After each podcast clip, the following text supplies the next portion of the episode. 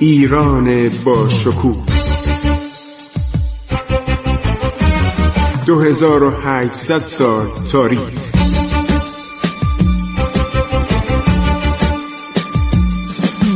عبور از تاریخ.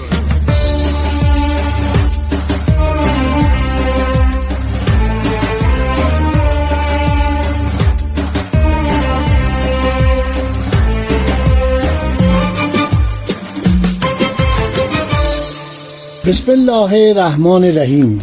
به نام خداوند بخشاینده مهربان. با عرض سلام و درود خدمت شما شنوندگان محترم رادیو جوان من خسرو معتزد هستم. برنامه عبور از تاریخ رو که همه روزه جز روزهای پنجشنبه و جمعه ساعت چهارده و سی پخش میشه.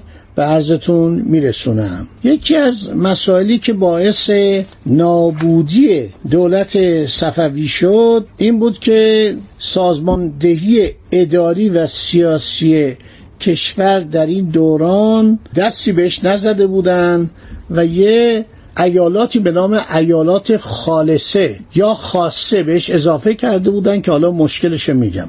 ببینید ایالات ایران در اون زمان شامل خوزستان بوده که می‌گفتن بزرگتر از سایر ایالاته.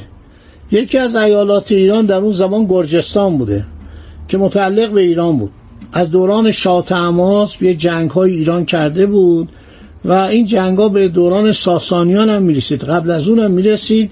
گرجی ها دیگه دوران صفوی تقریبا ایرانی شده بودن. چون مسئله مهم اینه که مادران پادشاهان ایرانی از عرض شود که شاه عباس به بعد همه گرجه. آخرین مادری که ایرانیه مازندرانیه خیرالنسا خانوم مادر شاه عباس.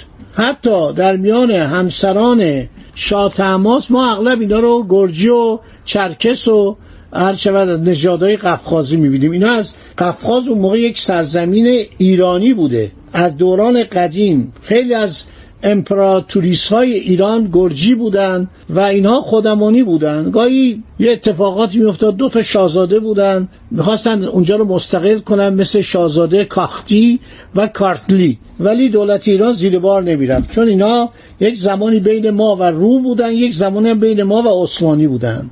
ولایت گرجستان یعنی ولایات گرجستان کارتلی بوده کاختی بوده تفلیس بوده.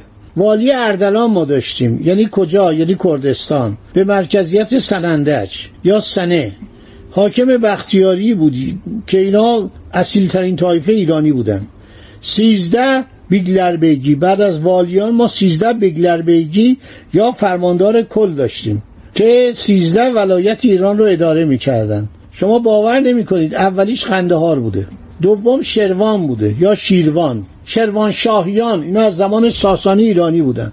نظامی در درباره اینها شعر می‌گفته. نظامی اهل قفقاز نبوده. نظامی مال فم تفرش بوده. خودشم نوشته در یکی از شعراش میگه من مال فم تفرشم. کتاباشو می‌خونم حیرت می‌کنم. چقدر اشعار فارسی چقدر ادبیات ایرانی چقدر حماسای ایرانی. شما درباره پادشاهان ساسانی بهترین منظومه ها رو در کتاب خمسه پیدا می‌کنید در کتاب ارشود نظامی. این جنجوی عنوانش بوده اهل فم تفرش بوده.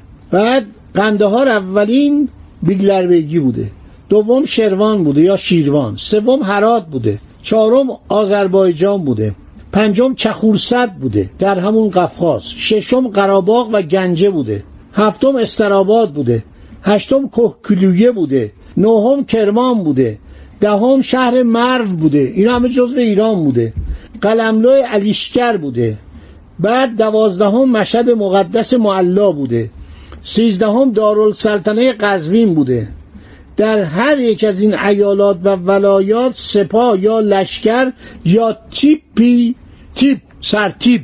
این واژه ایرانیه. مستقر بوده. پادگان یا ساخلو بوده. به انگام بروز جنگ و حمله از سوی بیگانگان نظامیان به سرعت گردآوری می شدن به جبهه اعزام می شدن علاوه بر افواج دولتی یعنی فوج. هر فوج مثل هنگ یعنی هزار نفر.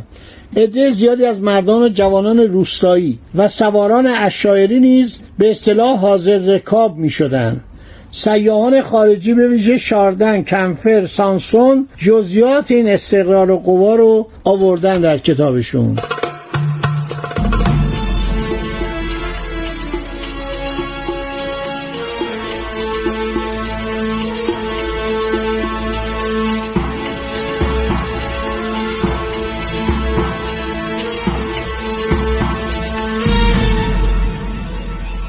قدرت حکومت مرکزی با تبدیل تعدادی از این ولایات به ولایات خالصه یا خاصه افزایش پیدا کرده بود.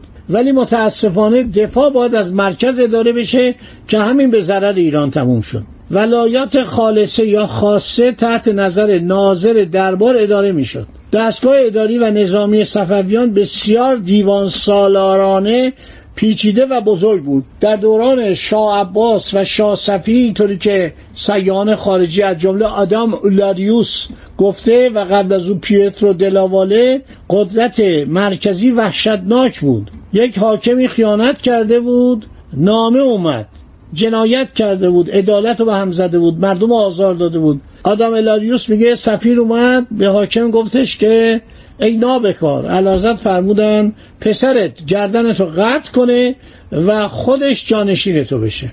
همین کارم شد.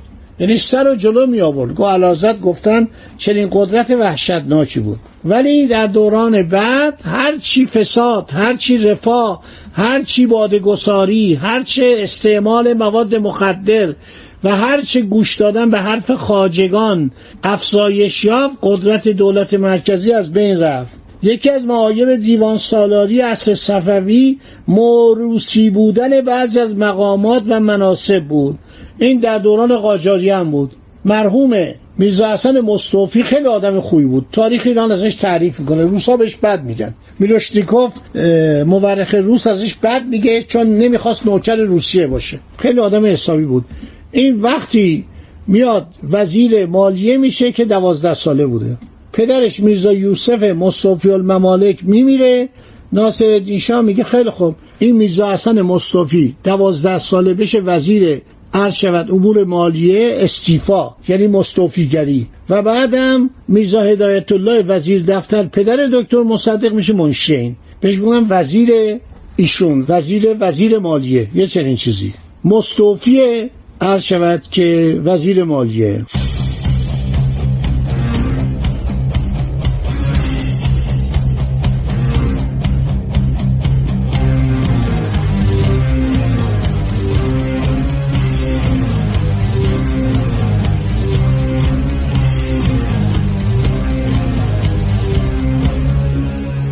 در زمان صفویه وقتی وزیر یا سپهسالار یا والی سال خورده فوت می‌کرد یا برکنار می‌شد یا اعدام می‌شد پسر خردسالو حتی در سن هشت تا دوازده سالگی را به جانشینی او میگماشتن کار خیلی بدی بود.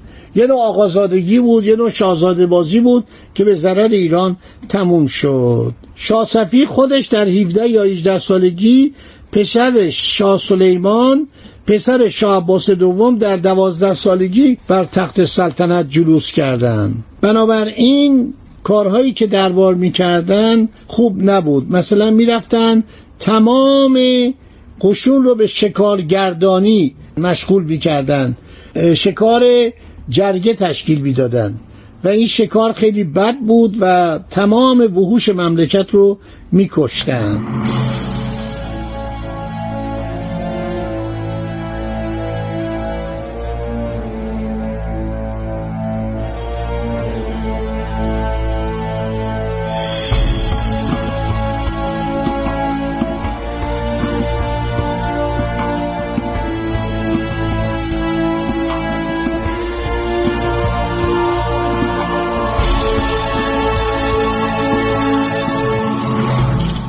صدر در دوران صفویه فرمانده کل قوا نبود. در حالی که صدر در عثمانی چون سابقه نظامیگری داشت معمولا صدر فرمانده کل قوا بود و حرکت می‌کردن به طرف ایران. صدر عثمانی امور رو اداره می‌کرد. در حالی که در ایران صدر اعظم عرض شود که یا وزیر دیوان عالی یا وزیر دیوان ممالک که لقب اعتماد و دوله داشت فقط در امور کشوری مداخله می‌کرد. قورچی باشی داشتم یعنی قورچی باشی یعنی اصله دار باشی فرمانده کمانداران فرمانده سپاهیانی که با وسایل قدیمی می جنگیدن مثل تیر و کمان. غولر آقاسی غولر آقاسی تقریبا میشه معادل ژنرال بوده سرتیب بوده. تفنگچی آقاسی؟ که اینا عضو مجلس اعلای نظامی بودن. سپه سالار کل ایران فقط در مواردی که مربوط به جنگ بود و دفاع بود به مجلس اعلا دعوت می‌شد. سپه سالار کل ایران فرمانده کل تمام سنوف ارتش بود و این بود که معمول کشوری همه کاره بودند. خب دوستان عزیز این قسمت از گفته های منم تمام شد. گفته های پایان ناپذیر من. چون تاریخ ایران مثل سرنوشت جهانه. آغازش رو کسی نمی‌دونه پایانش هم کسی نمی‌دونه. ما الان تازه در قرن هجدهم هستیم. اوایل قرن هجدهم میلادی. خدا نگهدار شما تا برنامه آینده. عبور از تاریخ.